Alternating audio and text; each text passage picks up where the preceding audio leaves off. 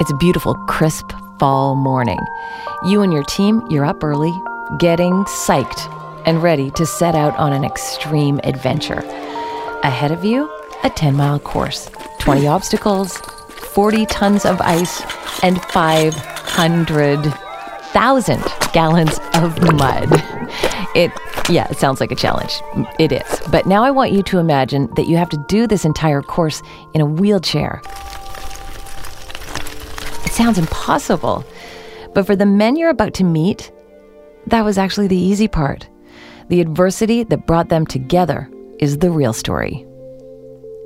That's what's happening today on Relate.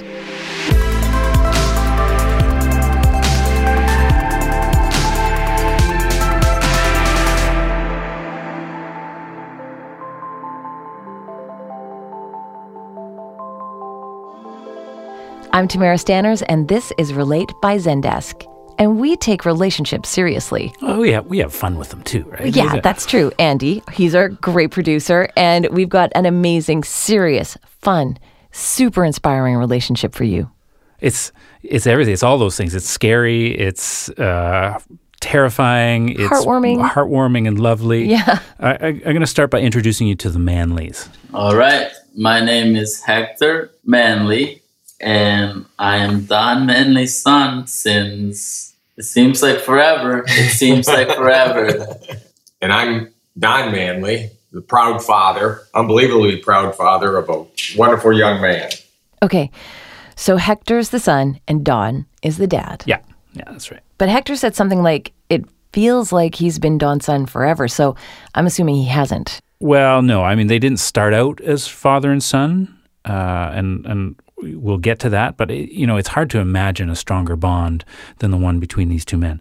Um, so the story starts out. Well, I have to warn you. The story starts out with a disaster. Oh no. Okay, everybody brace It's- yourself. It's, okay though. All right. It, it all works out. Um, and you know, if if you have to go through a disaster, these are the you know the guys you want with you. My wife and I were scheduled to go to El Salvador in the first place uh, to do some work uh, with our hospital, and we have a community that we support in El, in El Salvador called El Milagro, the Miracle. Uh, and we do water projects and those types of things. And we were scheduled to go down there, and the earthquake hit, and they canceled all the flights.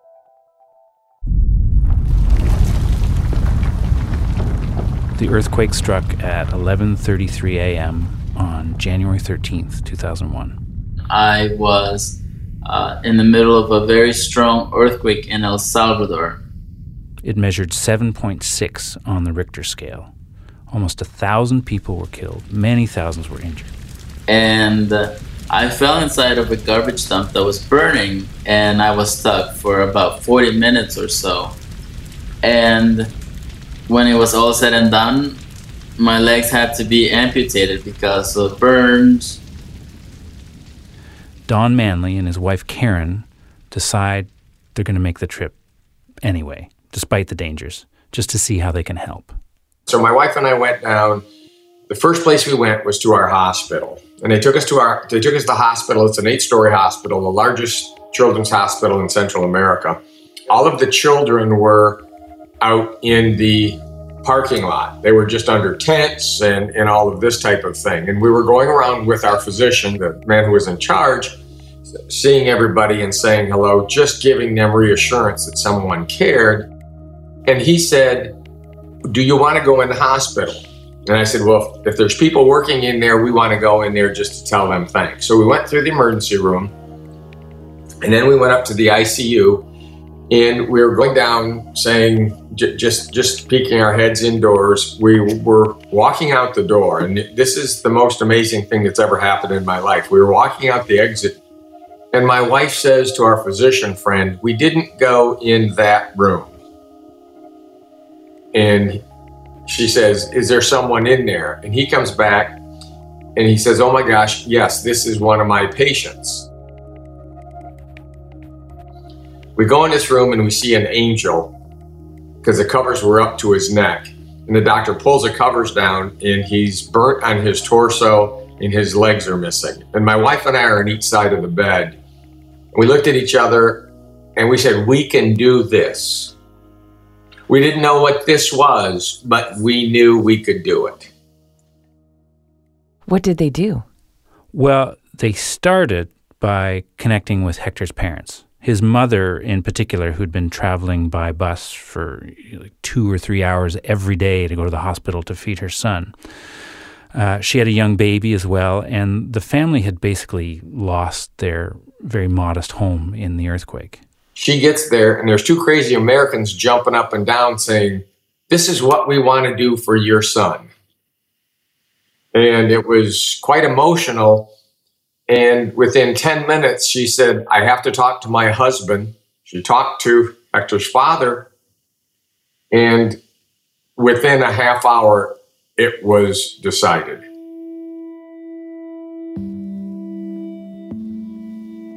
My parents in El Salvador felt very comfortable with uh, with Mr. and Mrs. Manley at that point, and um, they agreed to, to let me come to the States for, for their recovery. So, this trip to get medical care in the U.S. became something a whole lot more. Right. Well, here's the thing. We actually took Hector back after nine months of his rehabilitation, his burns healed. And we sat down with his parents and we asked them, What do you want done for your son? Because we had no intention of adopting Hector. And his parents in El Salvador did the most unselfish thing I've ever seen in my whole life. They asked if we would bring him back here because his he wouldn't have a life in El Salvador given his particular situation. I, I can't even imagine that. Can you? No, I mean, what a decision. But but Hector's parents knew that there wasn't much in the way of support for people with disabilities in El Salvador, where, where they lived, and and so they had to make this incredibly painful decision. And it's not like leaving his family for a foreign country with a new family and a serious disability was going to be easy for Hector at all. No, uh, but this is where you start to get a sense of Don Manley's philosophy of life. This his idea that you know how you face adversity is everything. We brought our son up to realize that anything's possible. That we just have to figure a way around that how, how to handle it. I remember having this very specific talk when he was young. And he said, Well, Dad, I can't play football. I can't play pro football. And I said, Well, son, neither can I. So, yes, anything's possible, but we all have our limitations that, that we can't do. But Hector skydives, he scuba dives, he's kind of a thrill seeker. You've been whitewater rafting, uh, you name it, he's at least tried yeah, so that was that was very important to have that mentality from the very beginning. And um, my dad, obviously, we talked about that and things that I could do, and just work really hard to to be the best at things. I remember the first thing I tried to do was play golf. That was the first challenge I took right after learning how to walk. I, my dad and I, we both began just practicing and I would fall down after every swing, but then just get up and I was really excited about that. So until this day, I play golf and I really enjoy it. And um, and he's good at it. At one time, what your handicap was down to what? Four or five. so I I stuck with it and I knew that it was something that I could be good at and I played in high school and I really enjoyed it.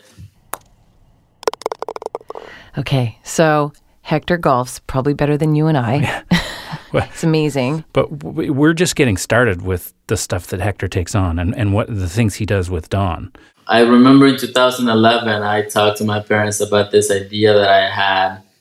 And it was really crazy because I, I didn't know how to tell them. I was really nervous about it. That idea was that I wanted to kayak down the Mississippi River. It was crazy to me. I, I had done a little bit of research. I knew that people had done it before, so I knew it was something that I could do. I know that other people can like run or bike across the United States, but for me that would be very difficult. It was just about wanting to do something very big, and I came up with kayaking down the Mississippi River. So I shared that idea with my parents, and they knew I was serious about it, so they were right on board from day one, and we were able to accomplish that. I think that really opened our our eyes of like just we can really do big things together. And my dad and I we spent so three months, three months on the Mississippi River together. It, we never talked about quitting on the Mississippi River, even if even when it got really difficult. So we knew that if we uh, set our minds to doing other challenging things, that uh, we would figure out ways to get them done. And I think my dad's a very smart man. Hector is is truly amazing. Well, his father Don is no slouch either. kidding. So, so Hector's 28 and Don is 63, and they're both endurance athletes. Really. Yeah, on top of all Together. this, yeah. So so Don's uh, big into distance running, and at one point uh, a few years ago, he heard about uh, the Tough Mudder. Oh, I know the Tough Mudder. Yeah. Well, I mean, I've never done it, but I've watched people do it.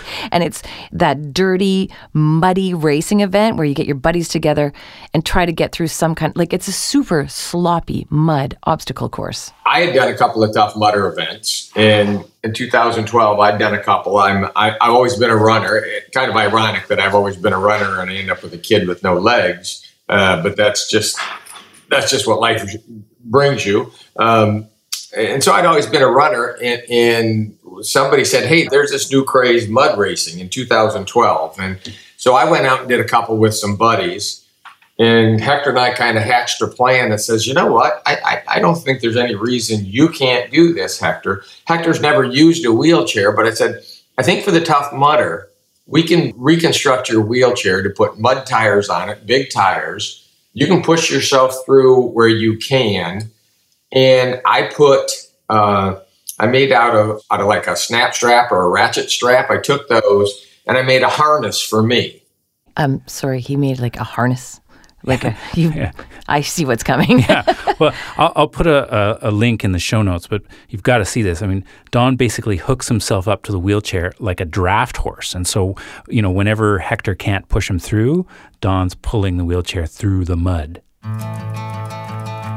And I would put that harness on when we get in the, when he'd get in the mud, and he'd push his tires, and I'd drag through the mud. And, and the thing about a tough mudder is it's not a race; it's a finish. There's this incredible community of individuals who are always looking to help each other. The- the- These people are truly amazing, and everybody wanted to help, and we just we've just had a ball doing it.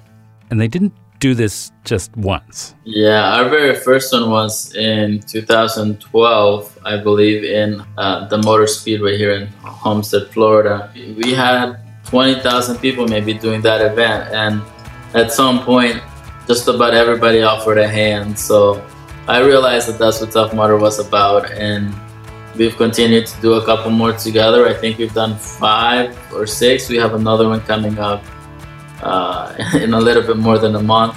It- you know, it is amazing, and I honestly think these two are a little bit crazy. Well, you know, Don told me that that was probably an apt uh, description. They are a little bit crazy. But the big thing uh, for both of these men is they, they thrive on challenges. And their family just faced another huge one. I have been doing hurricane relief the last two weeks, but I go one step farther. Hold on, we started out with an earthquake, and now you're telling me these two are in the middle of a hurricane? Yeah. Like, really? The, uh, their home is in Bonita Springs, Florida, uh, which is on the southwest coast, not far from Naples, So they were right in the path of Hurricane Irma. right in there. Oh man.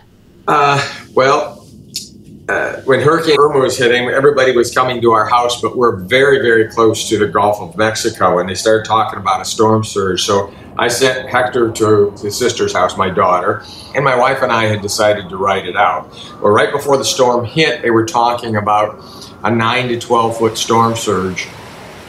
Uh, we're, we're only about three feet above the water. So we actually, my wife and I went and volunteered at a shelter.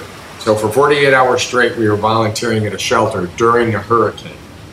And that was quite the experience, and, and it, it really taught us how, how, how to try to bring the best out of people, and it really reminded us of El Salvador. The worst of times brings out the best in people. We have been able to overcome any challenge there, and we're on our road to recovery, but we're probably six weeks worth of rebuilding. And so, it, my wife and I have a saying it's what we're supposed to do. This is what we are supposed to do. And, and it's, it's a labor of love. And I do have to say, I am being paid to do this. I, I'm being paid in hugs the best payment in the world. I, I am being paid in hugs and thankfulness, and that's the most incredible payment, except except for my son who's sitting across from me. You know, um, my original assessment that these guys were superhuman, but they are now upgraded to superhero. Yeah, I, th- I think that's about right. He's an incredible person. Uh, it was very difficult um, for me to leave and go to safety. They had made up their mind to stay, and that's who they are. I, as soon as they were in the hurricane shelter helping out, you know, people wanted them to be in charge, and people wanted them uh, to do this and that, and of course, they never backed down from anything. And it has shown me that you know, caring for others is what, what we do and what we're all about.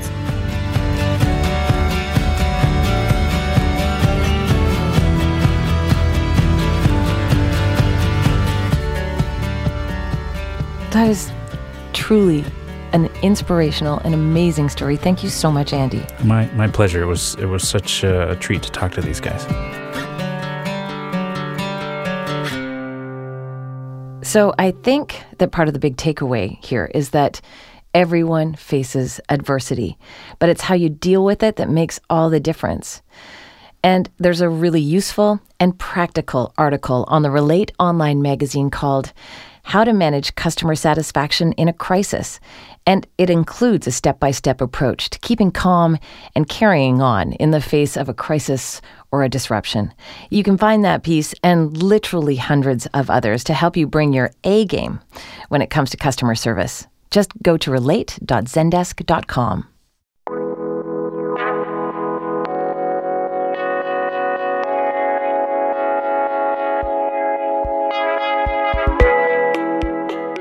And that's it for this installment of the Relate podcast.